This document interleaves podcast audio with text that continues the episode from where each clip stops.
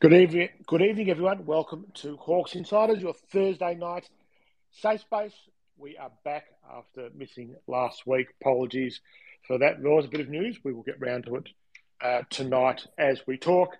My name's Ashley Brown, and I am joined, as always, by most of our regulars. It's good to have most of the crew back this evening for the first time in a little while. Hello, Andrew Weiss. G'day, Ash. Good evening, all, and nice. Uh nice, cozy little intimate gathering tonight. It feels like we should be checking a log on the fire and uh, toasting some marshmallows, something like that. Uh, well, there's weather for it. It's actually uh, back to, well, certainly in terms of the, the precipitation, it is depth of window. Feel sorry for the cricketers, uh, Andrew. They just might never get out onto uh, out oh, onto the field the... at all this season. The way things are going. Premier cricket in Victoria. I think, uh, well, last week, round four, it was the first time in Premier cricket history. Uh, the first four rounds of the season have been canned, and, and round five's been cancelled as of this afternoon. So, yeah, it's nearly time for footy pre-season. It is. It is time for footy pre-season. Hello, Darren Levine. Hi, Ash. Hi, Andrew. I think that's about enough cricket talk for, or else I'm going to leave the space. Uh, Brad, hello. Good evening. Four weeks to go till our grand final for the season, draft night. So, yeah, hopefully it comes along quickly because, you know, that's going to be an exciting night for us all. The countdown is on. It is uh, as the regeneration continues. And Danny Prince, hello.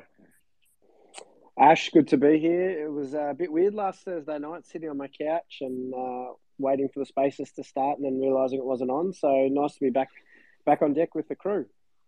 Well, you could have run one, but uh, you chose not to. So there you go. Um, usual drill. If you have anything you want to contribute to the uh, conversation, request to speak, and we'll get you on as soon as we can to take part in the conversation. Um, as I said, a bit of news around. It's a pretty quiet time in the world of football at the moment. I happen to be walking through the corridors of a Victorian based AFL club today to talk to some people there. And honestly, there was not one single person in that club's football department who was working. So they are all on leave. Uh, this is one of the few down quiet times in footy. Most coaches, most footy departments open again after Cup Day as they start preparing for pre-season, which in the case of the teams that missed the finals and the first to four-year place, uh, players is a couple of weeks later. Of course, there is a, a, lot of unofficial training taking place, and we might talk about the buff photo of Jimmy Worpel before we finish up tonight. But uh, let's go a couple of big developments at the Hawks that we should work through. One that happened uh, before the spaces that didn't take place last week, and that is around the election.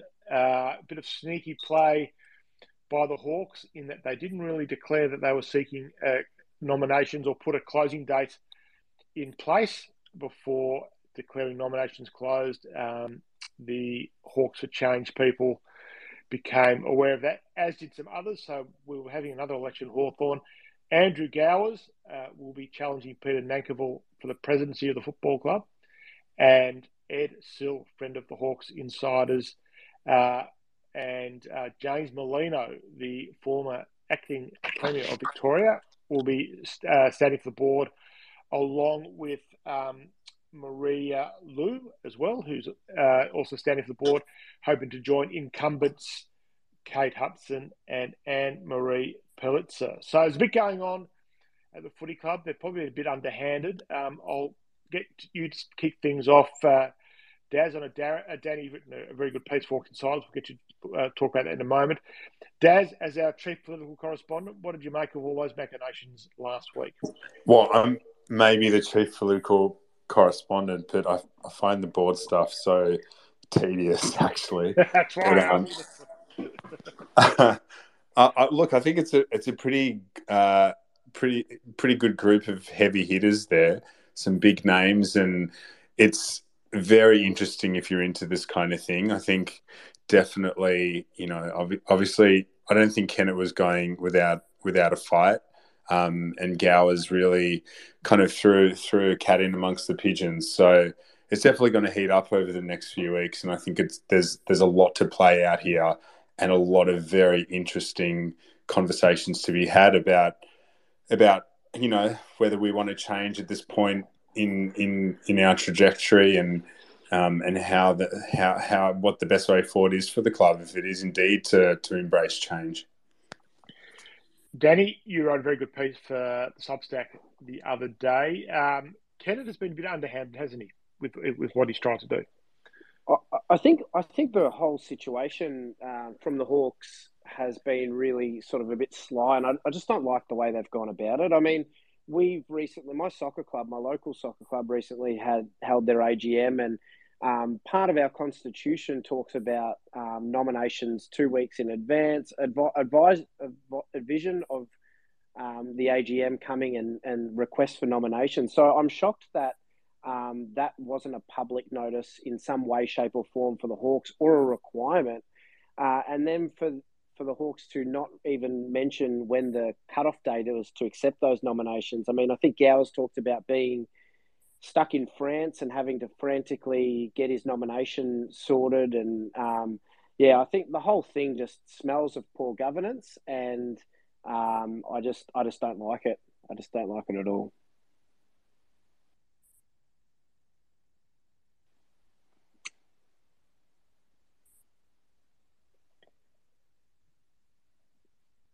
You got to hit your unmute button, Ash, if you're trying to speak. I am. Um, sorry. Yeah, you there? Yes. Yeah, sorry. Uh, clearly a bit underhanded by uh, by Jeff Kennett what he's trying to do. I mean, he's gone back in his word in terms of the nominations committee. Andrew Gowers was supposed to be the chairman of the nominations committee. That didn't turn out to be the case. Peter Nankivell was instead installed as the chairman of the nominations committee and ends up being the president's nominee to be the next president. So that's not quite democracy at work.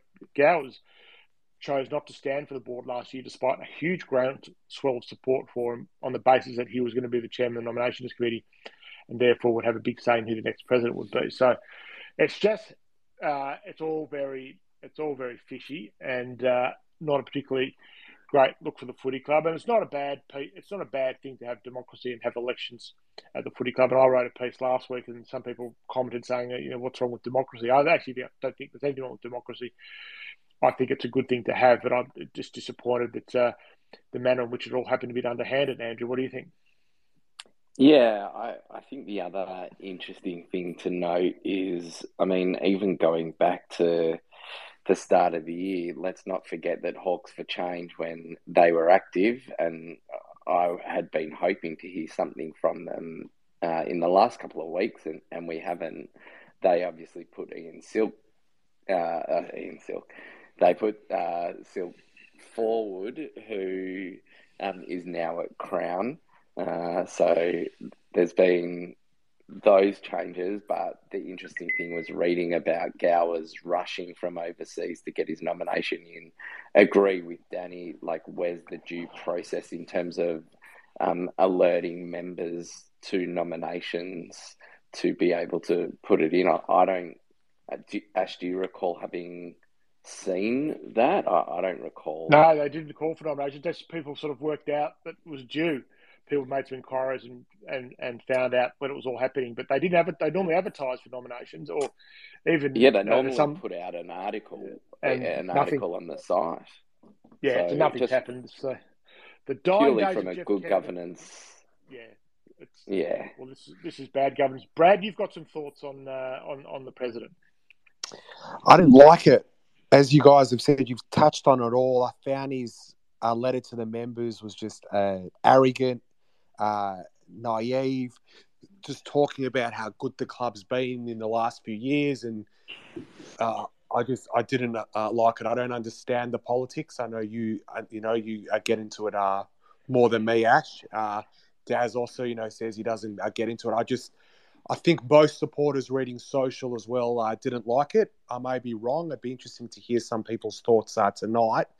But as we've been saying for a long time, at least the last two years, we need change. Changes are required. Jeff's obviously gone, but as Ash touched on and uh, Prinzi has also said, the whole thing has just been handled terribly. So it's going to be interesting to see what happens in the next couple of weeks because, as you've said, Jeff, you know, he says he's going in for uh, back surgery, but we all know the second he's out of that and he can write or talk again, or he's going to be in the media a lot.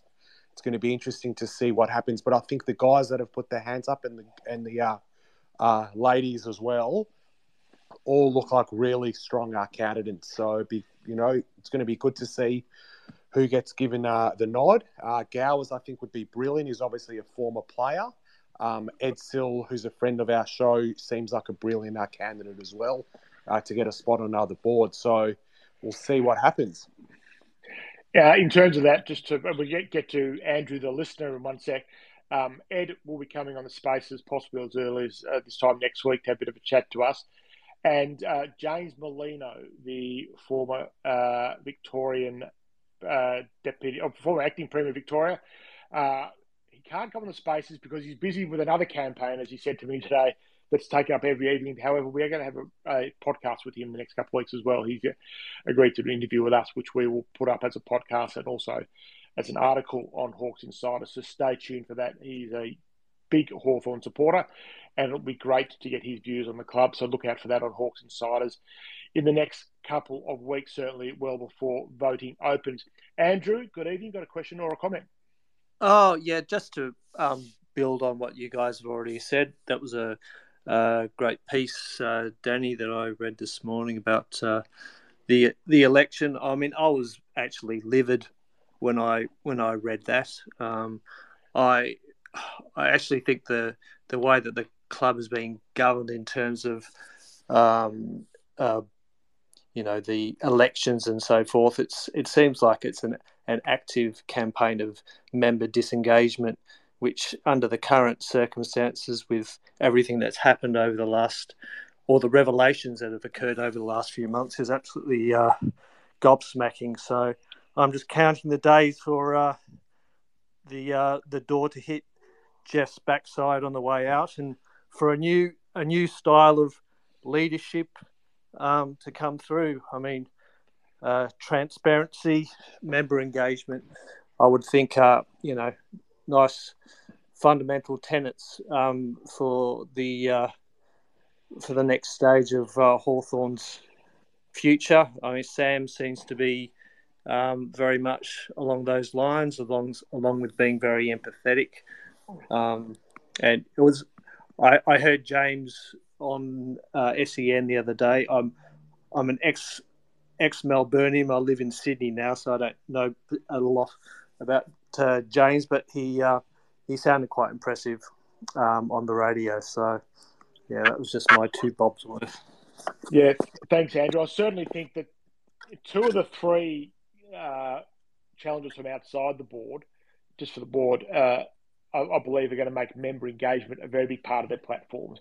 And I think you're right. There is a, a feeling that a member engagement has slipped away. So we'll we'll hear more from these uh, candidates over the next few weeks, and hopefully they'll all be uh, appearing in some shape or form with us with us on Hawks Insiders.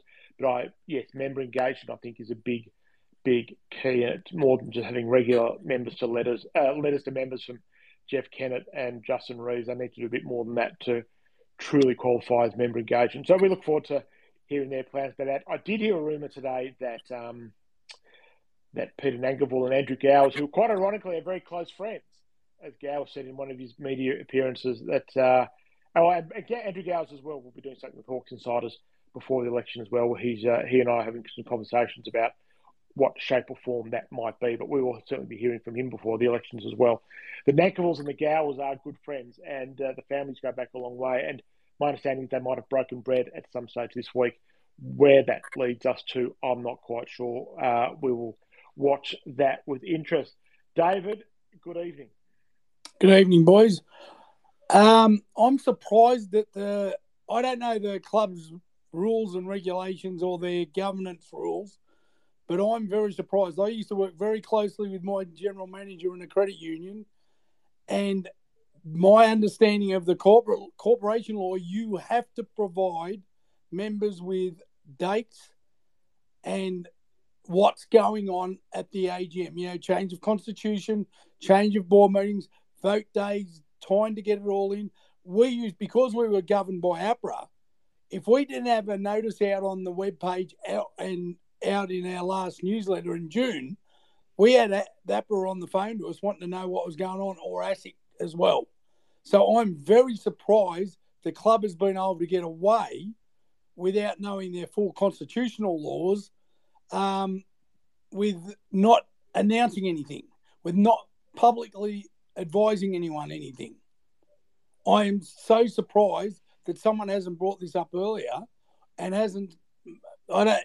I don't know if it's one of those things that you could actually go, unless it's our constitution, you could actually make the AGM be. Because um, we used to be, if you didn't have it out by a certain date, the AGM had to go back that amount of time. So if you put, say, the 1st of August was the date, you couldn't, you had to, to do it by, say, November, you had to do it by the 1st of August. If you didn't have it out by the 1st of August, the AGM had to go back pro rata by the days you're out. So if you went to put it out on the seventh of August, you couldn't do it by the till the seventh of November.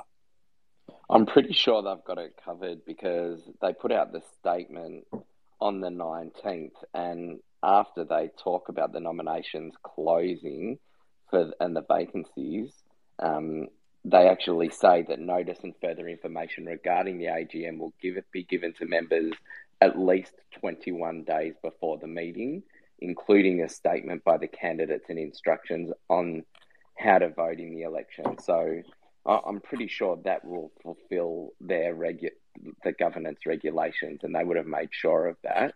I think it was more the being blindsided about nominations, and we are probably, you know, that that's highlighted by the fact that you know, mainstream media picked up that Gowers had to scramble from overseas to get his nomination in time. But it would be pretty surprising, Whitey, if um, if the club weren't actually all over that from a from a legal standpoint. Yeah, yeah, yeah no, no. But it's just it's just surprised me that it's caught everyone off guard because we had to, you know, we had to have everything out in a certain time, and everyone had to know well in advance you know, nominations had to be in so many days before the before the uh, election, and if they weren't in, you were shot. You couldn't go go through it. So, thanks, boys. Yeah.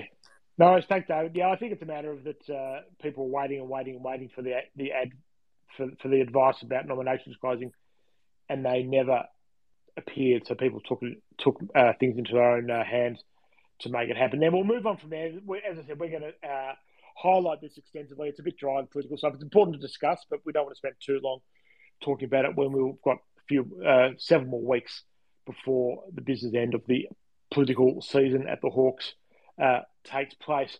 The other big news, of course, was that the uh, the arrival and departure in the space of 12 months of uh, dual Brownlow medalist Robert Harvey as the midfield coach of the Hawks. He has followed his heart pretty much and joined the Ross getting the band back together, Lyon Party at the St Kilda Football Club. I think his departure uh, was greeted with mixed feelings among Hawthorn people. I think even mixed feelings amongst the Hawks insiders. There are some, I think, who are generally sorry to see uh, one of the great midfielders and a very good teaching coach go. A couple of others headlined by uh, Brad and Darren, I suggest, who look at some of the figures and the numbers around the Hawthorn midfield last year whose attitudes might have been more along the lines of don't let the door hit you on the way out. Darren, I'll let you speak for yourself. Yeah, look, I mean, I'm not basing this on, I don't know what happens behind closed doors, and he could be an absolutely terrific coach, but says a lot, I think, about his professionalism that he's out the door after a year to go back to a club, obviously, that he's got unfinished business with, but, you know, making decisions on emotion this long into your career and leaving a club after a year, I just I don't personally think it's a great look, but good luck to him, and I'm sure that we'll be able to bring someone in that's actually committed to the cause. Whack, Brad. Uh, yep, similar sentiment to Daz. Uh, 2020 midfield was ranked. Uh, you know, our midfield was obviously poor. Harvs was only at the club for a year. Uh, 2021, the year before Harvs came to us, uh, he midfield, you know, improved a bit, ranked 13 last season again. ranked 18, minus seven in clearances. I know we didn't necessarily have the cattle on the field, but I just don't know. I don't like. I'm pretty sure St Kilda will be Rob Harvey's fourth club he's been at as an assistant coach, a champion footballer, one of the great uh, midfielders of the modern game. But whenever he spoke at press conferences, whenever you heard him talk, I just didn't think he was inspiring.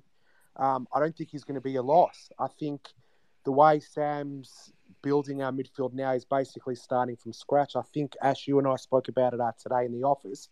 I think the midfield coaching role at the clubs going to be a really uh, good uh, role for someone. Sam's in a tough situation. He obviously wouldn't have expected Harvey to leave because he doesn't have a lot of time to fill it. But I think we'll get a really strong person in there, and they've got the opportunity, at least for the next three years, if not longer, to build a midfield from scratch. We're going to have young, talented players in there. I know our midfield at the moment on paper doesn't look great, but once these younger guys like Ward and McDonald, um, you know, whoever we pick up with pick six slash seven in the draft this year, we'll get another top four pick at the end of this year. We'll get another gun uh, midfielder. I think for Harvey, it would have been a really good position. I can see why he's gone back, a legend of St Kilda. They've got a new coach. Ross Lyons obviously brought him over there. But yeah, it's disappointing, but I don't think it's such a big deal. I think whoever comes in is going to have a really good uh, position and a good core to build because it's going to be a journey. So, yeah, we'll see what happens. So, Danny and Andrew, question for you. Um, maybe the counter view. Sam Mitchell, as the senior coach of the club, had to do a lot of things last year, yet Jai Newcombe becomes a premier midfielder in the competition, and Dylan Moore moves more into the midfield and takes to it like a, a duck to water surely as the midfield coach, and the numbers don't look great, uh, just the, the, the, clearance numbers alone, but surely Robert Harvey should be taking some credit for Newcombe and Moore in particular. Yeah, look, I think it's um, I think it, it's a bit of six of one, half a dozen of the other there, Ash. Um, Harvey definitely needs some credit for the development of individuals. Um, and as the midfield coach, like those two guys you highlighted, but also Finn Maginness, um, coming in as a tagger and, and doing that run with roll through the middle. Um, Conor Nash, um, his continued development over the past over the past year. Um, my my concern is, and I and I hear what Daz and what Brad um, have said, and and a, a part of me agrees with it. But then another part says, well, where are we at in our development as a club and as a list?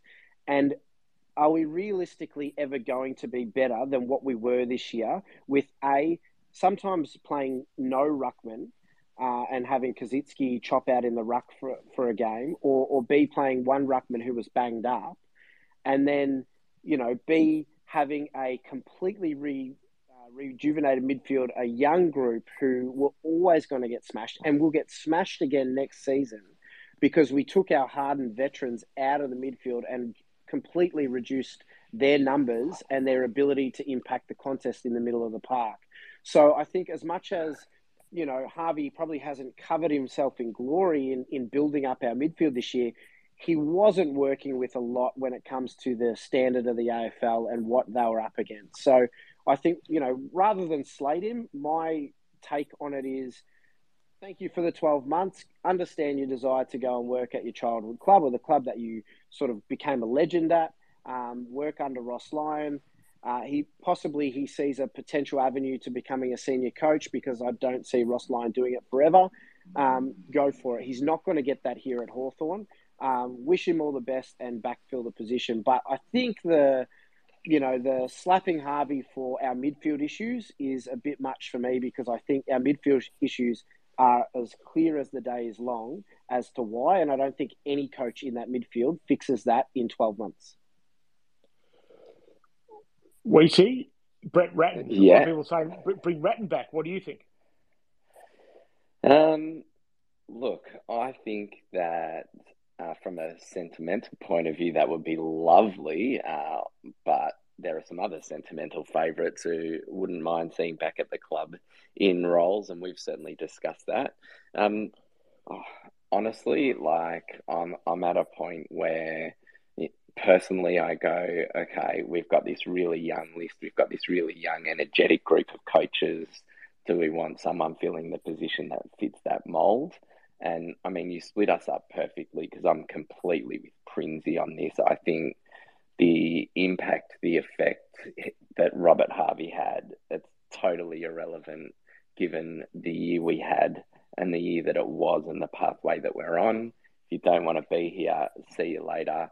Sammy would already have, as you wrote in, in the article, Ash, Sammy would already have his short list and will be making sure that as far as he sees, he's bringing someone in who wants to be part of the journey and be part of the next flag. So, um, personally, it's not Ratten, but again, if Sammy turned around and said it was, then I'm I'm hundred percent on board. I love the direction that he's got everyone heading in, um, and and we were very we really praised him at the start of last year with the group he put together. Harvey was part of that. Again, he doesn't want to be there, fill the gap, and and move on. Um, now, so by my reckoning, and help me through this, guys, the coaching group is still needs to be filled out quite significantly. So from last year, they've lost. Um, now they've lost Robert Harvey. Monkhorst has retired, and Andy Otten's, for reasons we don't know, haven't quite been established. It won't be at the club yet either. So far, and and uh, uh, what's his name, Clint Proctor, is not going to be coaching Box Hill. So they brought up. I think his name's is it Kane Littlejohn, who works Zane. for the Lions. What's that? Zane. Yep. Zane, Zane Littlejohn. Yep. yep. Zane Littlejohn uh, is coming from Brisbane to be a development coach and to be the coach of Box Hill. So they're still looking for a ruck coach. Now that was a part-time role that Damian Monkhorst held last year. They need to replace Harvey as a midfield coach, but I still think they're down one or two coaches all up from last season, Danny. So they've still got a few positions they need to fill. Yeah, I, I thought the same, and I think the reason for that was you know soft cap issues paying out Clarkson's contract in this past season, this past year. So um, with him being at North, I would have thought that maybe some of that is alleviated um, in 2023. So there should be space to be able to bring on uh, more support for Sam. And Sam talked about that a couple of times through the season. Um, that you know potentially carrying a bit too much and being able to spread the load would be beneficial. So um, I think it's a I think it's a matter of time. And look, time is running out because preseason is going to start in a couple of weeks. So you'd you'd you'd think that they'd want to have some of those uh, replacements other than Littlejohn uh, locked down before that time. You you wouldn't want to go into too much of preseason with just Hale and Hickmott um, as your and, and Newman as your only assistant coaches. It's a it's a big task. Yeah, there's been some people saying that we'll move Hale to the uh, ruck and then move and bring Ruffy to the club as the forwards coach. Well, uh, the couple of problems with that is firstly that the ruck coach is not being a full time, not really a full time job at any at any club. I mean, the ruck coach might have other duties, but of itself, Monkhorst was only ever a, a part time role at the footy club, um, and I think that um, I think that Roughhead is my. I've heard from a couple. I've heard mixed reports on Roughhead.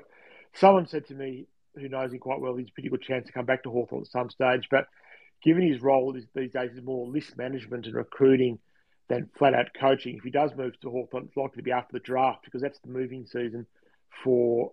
That's usually the moving season for uh, unless you're North Melbourne. That's the, usually the moving season for people who do that sort of thing. You see out a draft and then you move to a new club ahead of it yeah, as you start planning for the next one. So I wouldn't discount Ruffy coming back to Hawthorn. Not sure it will be in a coaching role. So yeah, they do still have roles to fill, but I can't see David Hale moving on from being the forwards coach after just one year, and certainly not moving to the, to the ruck role. So that'll be interesting. As Harvey said in uh, one of his media interviews, he was due to come return to work at Hawthorn probably Wednesday uh, with the other coaches to start planning. November first being sort of the start of the new football year, pretty much. I think most of the assistant coaches get back to work next week to start working. Um, Mitchell, Sam Mitchell's at Harvard. He's been, my understanding is he's been uh, also, as was Clarko, has been spending some time uh, with with Ange Postecoglou at Glasgow Celtic, and was doing a short course at Harvard. but he'll probably be back as well before too long. He's got a bit of work to do now to to, to flash out the coaching staff. We don't know. There's a bit of wishful thinking, uh, Andrew, around Joel Selwood. I think you threw his name up in our WhatsApp group.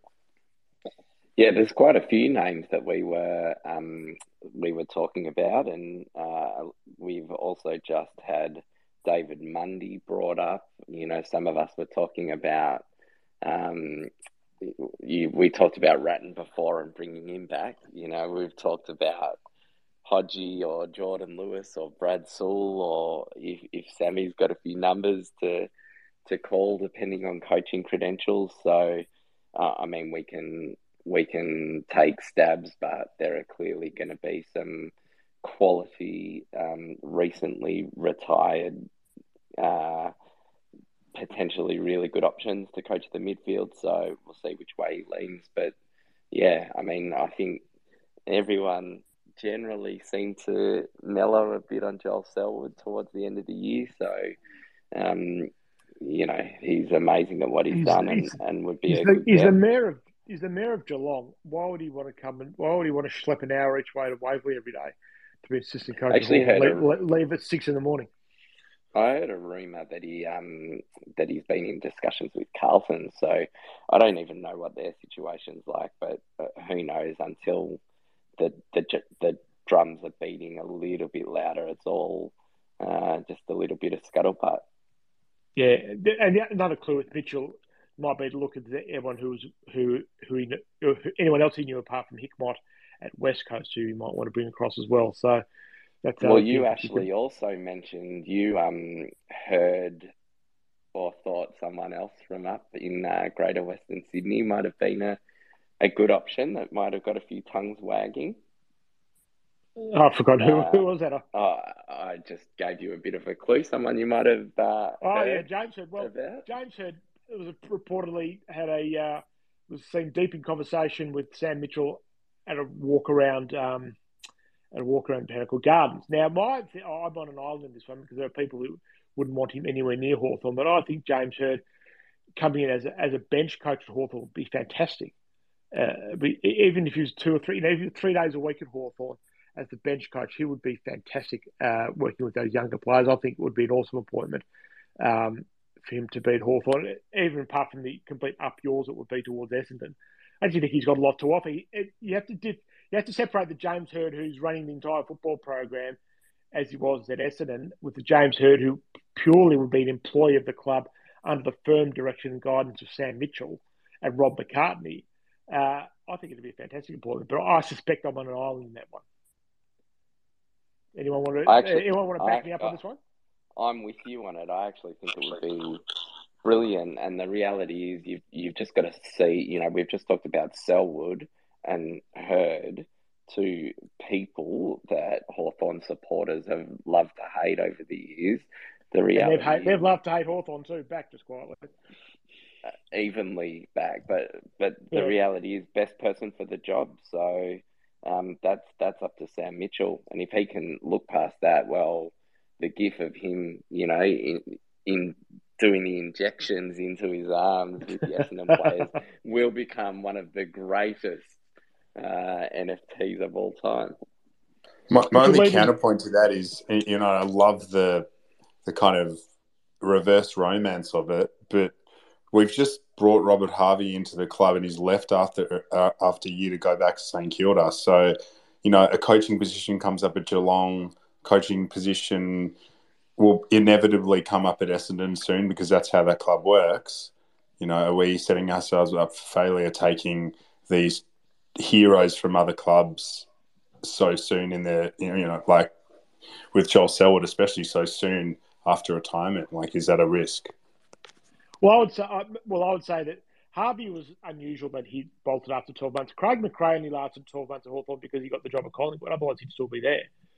And in and I would argue also that if uh, if Sam Mitchell had gone ahead and got the Collingwood job, there's every chance that Craig McRae would be preparing right now to be the new coach of Hawthorn for next season. So, um, Danny? McRae's different though because McRae got offered the senior role, and I think I'd never begrudge someone leaving for that, but it's a bit different going for another assistant role.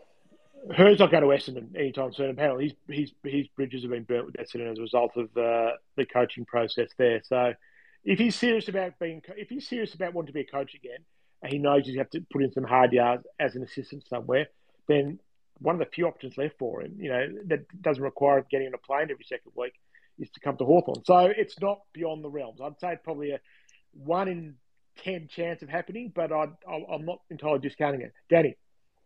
Yeah, I just wanted to sort of put it out there. I'm not not necessarily sure the um, fan support would be there for a Hird uh, place on the assistant coach uh, coaching group, and um, not that every decision the Hawthorn Footy Club makes is because of what the fan reaction will be, but um, with you know quite a few sort of negative things floating around at the moment in relation to the Hawks, I'm just not sure that's a um, something we'd want to take on right now. Um, and maybe it's just me and my absolute disdain for the Essendon Footy Club and, um, you know, all things related to it. But I just wouldn't be taking the risk if I was the Hawks, uh, regardless of whether we think he's a good coach or not. I just, um, I just think, feel like there's a bit too much uh, stigma attached to Hird still, and you know, whether it's an Essendon thing or it's the supplement scandal or it's just a straight up dislike for the for that football club, um, I just wouldn't be going near it. Just remember a couple of things. Firstly, James Hird's grandfather actually played for Hawthorn before he played for Essendon, so it would be a homecoming, Danny. After all that, um, and you would trust that if it was to happen, and again, I'm probably a bit more uh, having a bit more fun with this than it probably actually warrants, but you would think it would be a very well thought out and considered decision by Mitchell, and he would have asked all the right questions and the hard questions I've heard, and indeed any assistant coach with a non-Hawthorn background uh, after the Robert Harvey experience, I'm sure the right and sensible questions will have been asked of whoever they bring to the club about their commitment to the club. And you, yes, you'd want uh, you'd want a couple of coaches coming in now who are going to be there for more than 12 months. But it does add to it's a nice little segue into the next thing I want to discuss briefly is the fixture. Still a few weeks away. Talk it's going to be released probably usually released until before COVID, the fixture used to be released the uh, the Friday, the day before Derby Day, was fixture release day. So uh, normally we'd be having special one-off spaces just to be talking about the fixture release. Um, bit of talk around that Hawthorn wants to open the season with an MCG home game, a long overdue MCG home game against the Bombers next year to mark the 40th anniversary of the 83 grand final. So imagine if that happens, and James Hird is uh, wearing the Hawthorn polo shirt uh, on the boundary line on that particular day as a starting point of the season. Brad, what sort of crowd will they get for Hawthorn Essendon round one game the MCG next year? Oh, to be absolutely massive. I know our supporters, the crowds haven't been huge the last couple of years, but did I read that they Hawthorn are pushing for it? Is it a forty year anniversary? Yeah, forty years. You're not, pay, you're not paying yeah. attention to that, Brad. Forty years since the uh, 83 grand final. They want to have it as yeah. a reunion event. I reckon they'd get at least, I reckon at least 75, 75 to 80,000 for if it be either a Friday or Saturday night. I know Carlton, Richmond's going to open up the season again, which will obviously be huge. But I reckon a Friday or a Saturday night, MCG, Hawthorn, Essendon round one. Because the last few years, for whatever reason we've spoken about, we seem to play them at uh, Marvel Stadium, which is a joke. So I reckon it'd be brilliant. I reckon at least seventy to seventy-five thousand. I reckon there's a good chance of happening because the AFL Essendon requested Hawthorn for 2017 for that first game after the supplement scandal, um, and they got and that was a warm Saturday on the MCG. I reckon they got 75,000 for that night. Uh, so this is almost a quid pro quo now. Hawthorn, you know, there's no reason for the AFL to knock Hawthorn back, and there's also the fact that they haven't played. You know, it's five years since they've played Essendon at the MCG as a home as a home game. So I think there's a pretty good chance it's going to happen, which will be a spectacular occasion. But I really hope, irrespective of what happens, what James Hird's doing that night, I think it'll be a fantastic night. So let's hope that happens. Another report as well, uh, gentlemen, in the uh, one of the papers this afternoon that given the strong likelihood now that Tasmania will get a team, the uh, the Tassie government will be happy to keep playing games uh, in Tasmania for the next few years. So Hawthorn could well get another four games in Launceston next year, which uh, Brad might not help your your plans to finish on the bottom because I do have the no. home ground advantage there. Yeah, we do have a good record there. The last few years, not so great, but I guess who we fixtured to play, you know, who the AFL fixture us against, it's usually the interstate clubs. You know, we'd probably play North there. We often play Brisbane and Gold Coast there. So, like, you know, you play a Gold Coast there and a North there. Those are two games that uh, we should win. So, I guess it's good, you know, for our uh, relationship. The sponsorship uh, dollar is really, really good as well. You know, we get a good uh, financial uh, reward back there. I think we got, you know, quite a lot of uh, members down in uh, Tassie, uh, which is great. But yeah, four games there, not a bad thing. Um, they're not the greatest spectacles, but you know, for a young and developing side, I, th- I think it's good because the games down there are usually close and tight because of the weather. But um, yeah, I reckon it's a good thing. So four more games there. I think North are also getting four games for their deal as well, aren't they? So they are. But Yeah. the, thing, the thing to mention with Tasmania, though, we see you might have some, uh, you might have some thoughts on this, is that they might get the games in Tasmania, but they may not get the sponsorship. You've got to, there's actually two elements. There's the home games in Launceston, there's also the Tourism Tasmania sponsorship or Tasmanian branding. The Tasmanian government might actually pull back some money and start saving their shekels, so to speak, to put into uh, into the Tasmanian club. Yeah, I totally agree with that. I reckon it might be significantly reduced, and a lot of that sponsorship included stuff like pre-season games, pre-season camps around Tasmania, a lot of the community-based events um, and work that they were doing within communities at, around Tassie. Um, and that's the big watch for me. It seems an absolute given um, that we'll be getting the four games. And I think I- think when it came to the pure sponsorship and the gate takings, I think that article you mentioned, Ash, said it was worth around four million dollars to the club. Obviously, we've got nine thousand plus members in Tassie, so I, I think there's clearly going to be a strong element. But I agree with you. I think it'll be stripped around significantly, so some coin can be saved for the building of you know Tassie having their own team. Yeah, I think that's a really um, yeah that's that's a point that not a lot of people are picking up on at the moment is that uh, I wouldn't be surprised that uh, the, the games continue, but the major sponsorship might be on its last legs. Maybe for next season, they might be a twelve month wait um, before that happens. Um, a couple other bits and pieces, and I think our next speaker will uh, want to discuss this. Is that uh, apparently Hawks Nest is totally out of gear now? Patrick, is that right? Good evening. Yeah, I went past yesterday and it looked like there was not much gear. The Adidas sections more had other gear, not Adidas, so the announcement must not be far away. Yeah, I think the, uh, there's a couple of announcements probably due out of Hawthorn in the next little while. One will be all those uh, multitude of coaches that they need to appoint.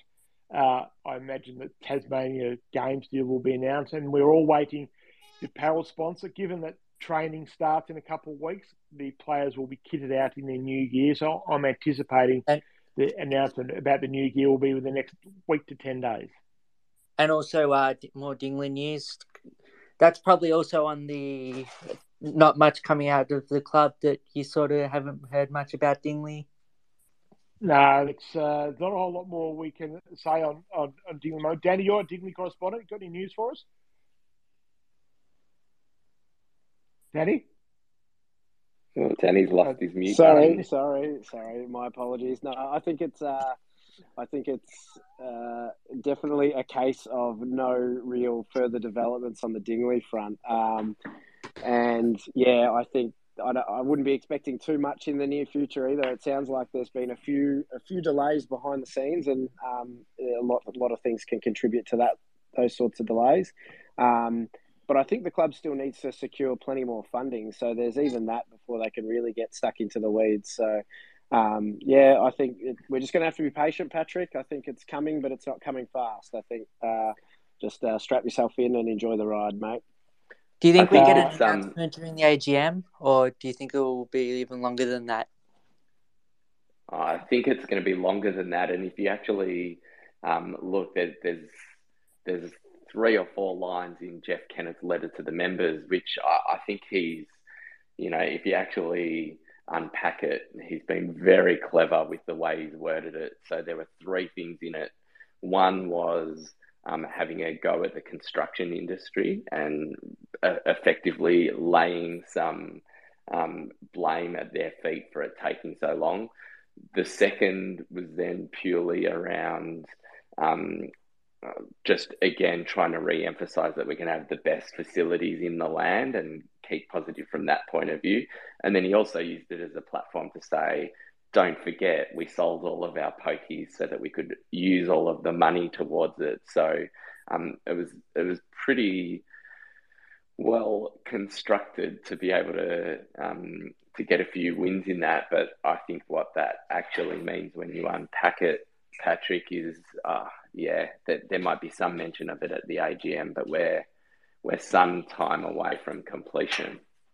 I, w- I wonder how much the upcoming state election is going to um, have have to sort of um, do with uh, how quickly Dingley moves, um, and maybe also it could it could form part of Merlino's push to be on the board. Just complete speculation on my behalf, but that could have something to do with it. Um, Darren, I want to refer to you now. This is your wheelhouse. There's been a bit of talk about, um, well, looks like the Adidas deal is over, and Skechers has been rumoured to be the new uh, apparel partner for the Hawthorn Football Club. Adidas has been in the news a bit lately. Is Hawthorn, uh, mate, is it a, a good time for Hawthorn to cut their losses with Adidas? Yeah, well, I thought it was really nice of the club to stand in solidarity with the Jewish community by removing all the Adidas gear from the shop.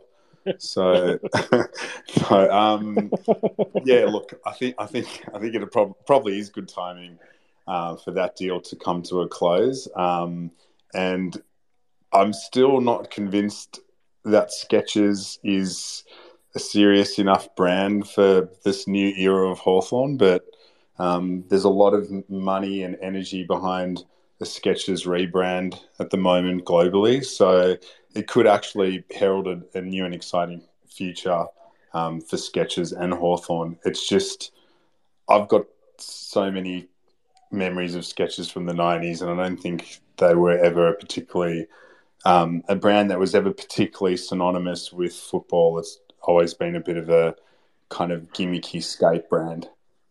If you're if you're if you're wanting to make a play into the sports apparel space, then an AFL club is a, a fantastic uh, partner to have. Yeah, and, absolutely. And that's even Hawthorn with a fairly young playing list. So in the, it's something that they could actually uh, to use to uh, to get themselves going. Interesting that apparently Kanye West or Ye, as he's now known, Darren Ye, um, went to Skechers, having lost his Adidas partnership, turned up with a film crew to Skechers HQ the very next day, and was escorted out of the building. Before, I did hear uh, that. I, I saw that tweet, and honestly, like who who knows anymore? I just I don't think anyone's that desperate to work with Skechers, even Ye. To be honest, like uh, I don't know about you guys, but I just Skechers is uh, a very curious curious new new brand to work with. I just don't really think they've got any credit in the market. I mean, to their credit, Hawthorn, they've kept this one really, really tight. So um, the, when they changed from Puma to Adidas, which was before the 2013 season, that leaked quite uh, that leaked out quite uh, easily. But uh, if it is Skechers or whoever it is, I mean, it's really just been a bit of supposition out there. There's been no sort of rumours or leaks or you know uh, designs making their way onto the onto the web somewhere. So they'll make the announcement before too long and with a bit of splash. So uh, we do look forward to what they decide um, down the track. Um, we are going to finish up with the AFLW. Um, Akec is listening. Akec, if you want to have a chat and uh, come and have a chat to us before we finish up, we'd love to talk to you. Um, no pressure. Now that the season's going, you might need club permission to do so. But if you want to have a quick chat, we're happy to. They uh, were brought back to earth in significant fashion, having had the uh, heartbreaking loss to um, GWS a couple of years ago, Andrew, which you noted in our WhatsApp group had a few similarities to the men's losses in recent uh, times. Um, they were then well beaten um, on the weekend by the Brisbane Lions, Premiership favourite Brisbane Lions, beat the Hawks in their last Melbourne game for the year. It was 9 7 61 to 1 1 7. Uh, it was always going to be a bit of a struggle that game. Danny.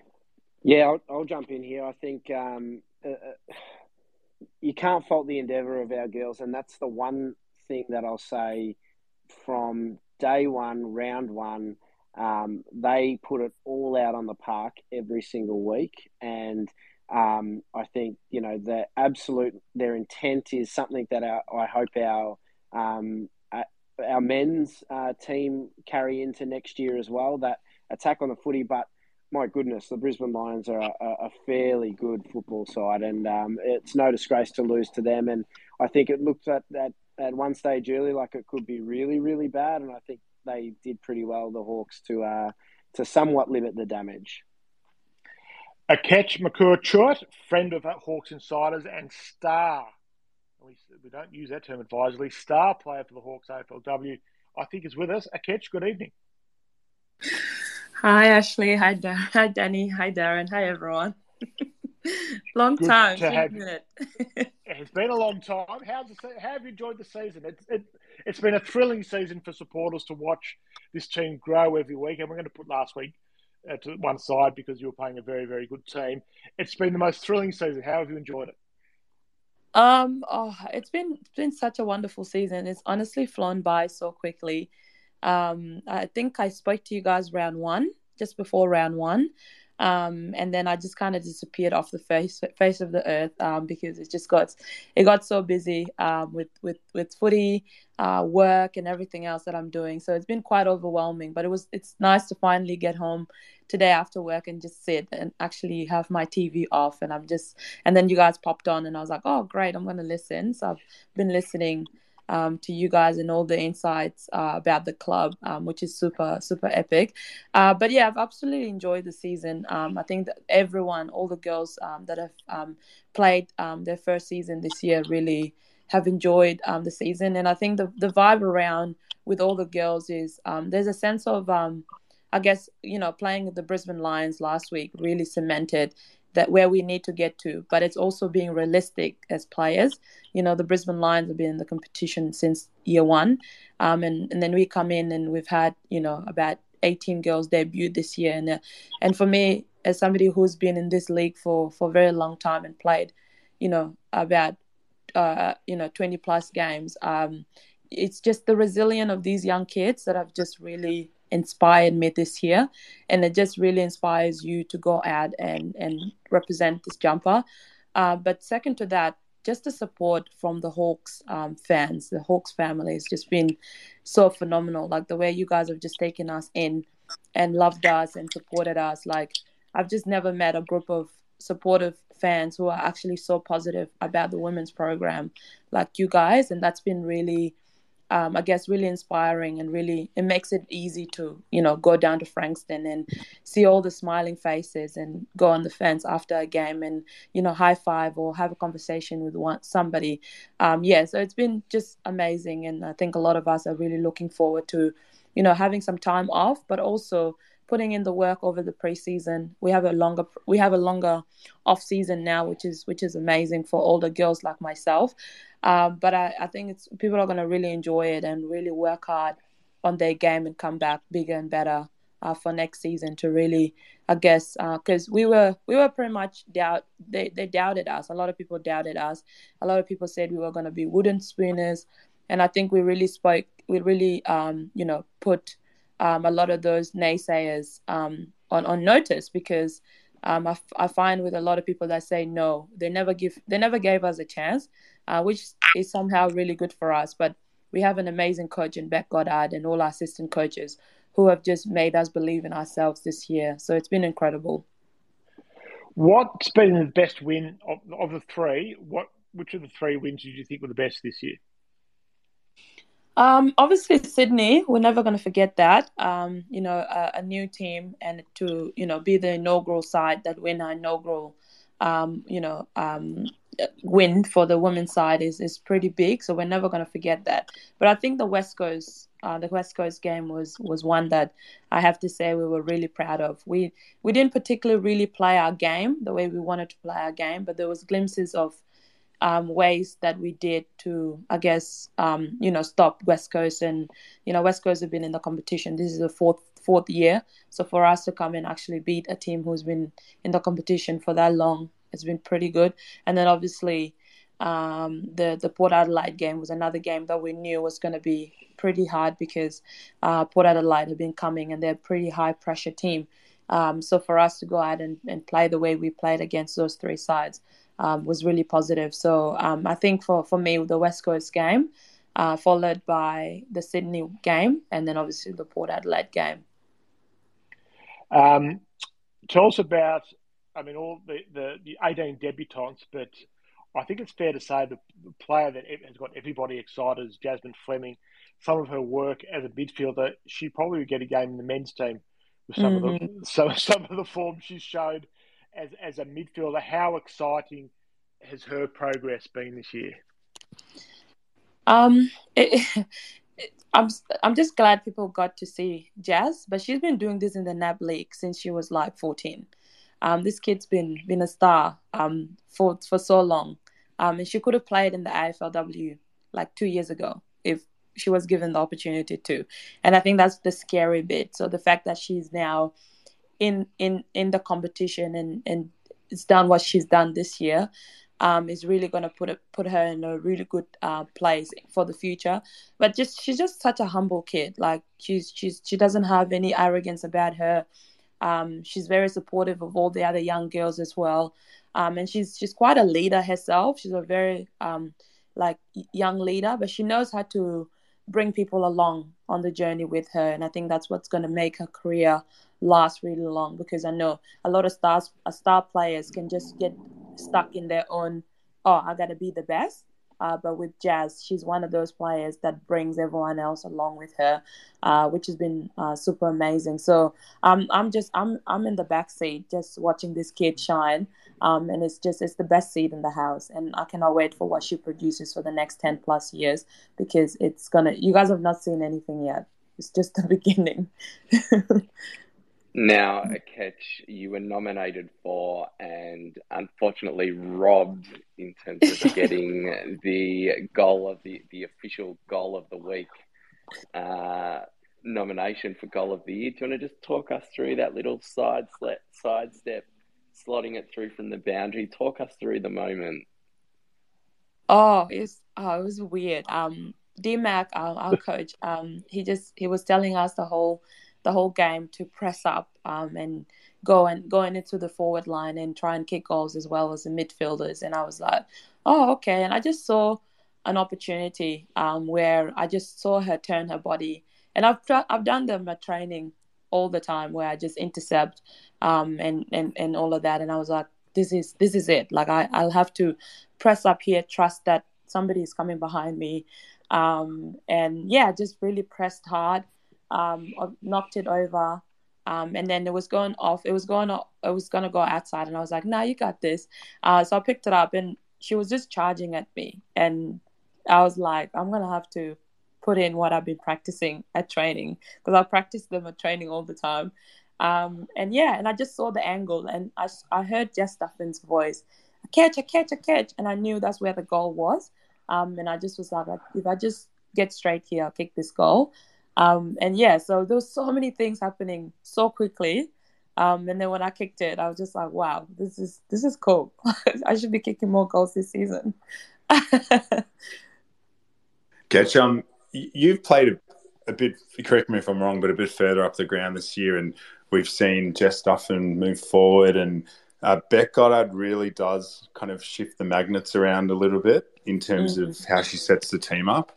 Can you talk a bit about her approach to coaching and and what it's kind of the impact that she's made, especially on someone that's been in the system um, for as long as you have, um, compared to sort of other coaches you've worked with. Oh, Bec Goddard is just. I, I think everyone should coach under Bec, like should come and learn from Bec on how to manage a group of women, but also how to manage athletes as as a whole. Um, you know, we have there's always this big debate on oh there's not not enough women's coaches, but for me, my, my my best belief has always been I just want the best coach to coach me. Um, and I remembered getting that phone call four months ago because I actually retired. I just was done. I took it. I was like, I'm taking a year off. I don't want to play footy this year. And I remembered the conversation I had with her, and it was two minutes, and she really inspired me. And I was like, wow, this woman can re- inspire me through a conversation. Like, what the heck is going to happen with the season? playing under her. And I was like, you know what, let me trust my gut and, and go down. And I'm so glad I did because, first of all, she's made me rediscover my passion. Um, and she's actually put me in the position that I no, I started off as. So I, I, was a winger, and then I got put in the rock, and then I got put as a defender. And I just have never been given the opportunity to play as a wing. So it's been nice to kind of play as a wing. I know there's there's a lot of fitness that I still have to do in the off season to get to you know where those top wingers are. And I know I have to do that. Um, but it's just nice to see a coach give me the opportunity to, to come in. I guess, you know, show a bit of, of, of something um, on the wing as well.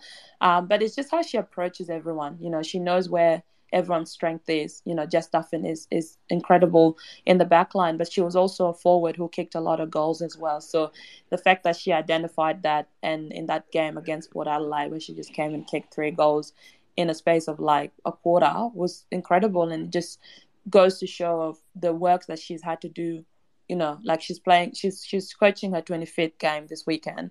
She should have been coaching more games but we're just glad that she's with us now because she brings fun uh, she brings seriousness uh, she brings professionalism um, but overall she's just really funny. Like there's never a dull like um, day or like a training or even like the, the, the, before the games there's always something funny. And I, I, hardly laugh at jokes because i actually don't get jokes. But Bec Goddard's jokes you always get them. And you laugh before you're about to run on on the ground. So uh, she's just been great. Uh, and i think she's just going to keep developing our side. Uh, we're a young side um, and we're a young developing side. But um, yeah it's exciting things ahead Ketch, you are definitely uh, the number one favourite of the Hawks insiders. All of us absolutely love the way that you go about it and uh, your passion for football and for life and uh, for the Hawks. Uh, who, over the course of this year, has been your favourite Hawk to watch on the football field or play with? Uh, and who have you loved to see the development of from, say, day one of preseason to now? Oh, I got two. I'll have to say um, Lucy Wales. Um, she's just carried the rock by herself um, for nine games. Um, and it's just been the, the way Pendles, we call her Pendles because she loves basketball. And for some reason, we gave her Pendles. Uh, the way Pendles just goes about her football is just incredible. She, you can hardly get a word out of her most weeks. Uh, but on the football field, she's a fierce competitor. She just comes and does her job. If you tell Pendles to run 100 meters, um, she'll do it. If you like, she plays pretty much 95% to 100% of the game without complaining in the rock. Um, and for a young player to do that um, is really just amazing. And, you know, she's sacrificing herself for the team.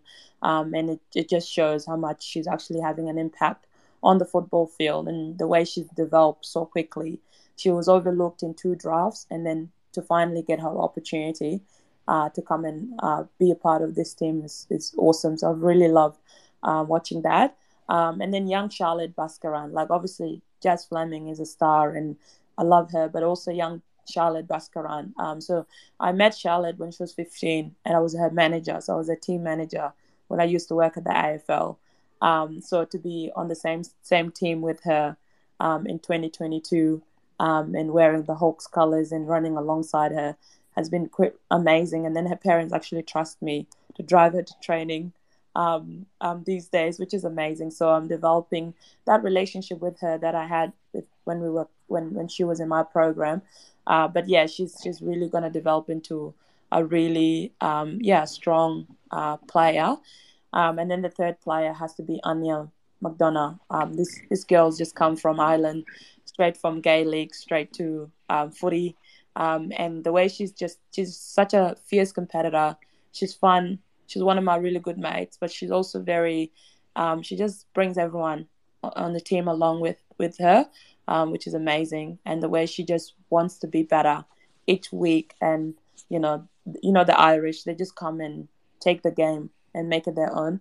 And I think that's what Aine is going to do. Um, and having Gilly, Gilly's influence, um, her is going to really be awesome for our team. So yeah, I think those are my three uh, players that have really impressed me this year. So one game to go, Akec. You head to Perth to play Fremantle on Saturday night. You're going to be without all the uh, the schoolies are, are all going to be missing. Jazz Fleming, Laura Elliott, Emily Everest, and Bridie Hipwell are doing their VCE exams, which even they take pro over footy, I guess, this time of year. So uh, are you going to be able to fill the full team? You've got a, a, enough reserves players uh, at the end of the season to, to fill the proper team on the on the weekend. Um, yeah, we do. I think Bec is um, Bec is uh, uh, an amazing uh, coach, as I said before. She's going to move her magnets and she's going to make sure that we got the right matchup. Obviously, it's a very, very big loss for us, uh, but also it's important for those young girls to not worry about flying to Perth and flying back while they have exams. Their exams are important and they're important for their future. So I'm glad that the club's given them. Um, you know that time off to go and focus on their exams, uh, but yeah, we're gonna definitely, um, you know, there's Bridget Deeds who, who hasn't played for a while, Sophie Locke um, he has to is yet to come back as well. Um, so there's there's there's players on the bench that can come in easily. Um, you know, be given roles and play roles in the weekend. So um, yeah, it's gonna be it's gonna be a very interesting matchup, and I'm looking forward to being back home. Uh, seeing my family again. Um, there's always a selfish one for me, the, the Perth trip, because I get to see my family. well, it will guarantee a bit of support for the Hawks. And Freo have struggled a bit this year, so the Hawks aren't without a chance of finishing the season with a win. Uh, Ketch, we thank you for joining us. You're welcome back next season, uh, next week, or anytime the next little while to uh, put a bow on the season for us. But uh, good luck for the weekend. Hope you finish off with a win. And uh, thanks for joining us on Hawks Insiders. No worries. Thank you so much, crew. Appreciate it. Great to have you on board once again. Thanks, Akec. And uh, as they've been an absolute joy to watch this season, the Hawthorn AFLW team, and uh, let's hope they finish the season well. That's been the Insiders Safe Space for this week. We've actually run a bit over time, which is good. Plenty to talk about in what really is a very quiet time of year. Um, we may or may not be back next week. We'll let you know early on. If uh, there's not much news around the Hawks, we may uh, wait a bit longer to lose much more concrete news to discuss, but there'll be plenty of stories to come on the Substack. We thank you for your support of the Hawks Insiders. $5 a month, $50 for the season for the very best online Hawthorn content going around. Uh, Andrew, any housekeeping before we finish up? Uh, no, but I think Daz and I will be catching up during the week to talk politics and cricket. So if anyone wants to join, join us, just uh, send us a DM. Oh God, yeah. I think I've got to uh, do some washing um, during the week, so I might have to miss that one, mate. Might have to rain check. Politics and cricket, yeah, they don't have uh, much space in either of your minds. Um, thanks, Evan, for joining us on the Hawks Insiders, uh, and thank you for your support. It's been a good one tonight. We look forward to chatting to you again very, very soon with, uh, and don't forget, we've got a podcast coming up with um, James Merlino. Ed Sill uh, will be on. Uh, in fact, we might do a space next week because I think Ed wants to have a chat. So we'll probably will be around next week to talk politics. You can give that one a miss, Darren. Um, so uh, stay tuned to Twitter feed with all the news from us and uh, enjoy the long weekend. Good luck in the Melbourne Cup if you've got a horse running, and uh, we will talk to you again next time. Thanks and good night.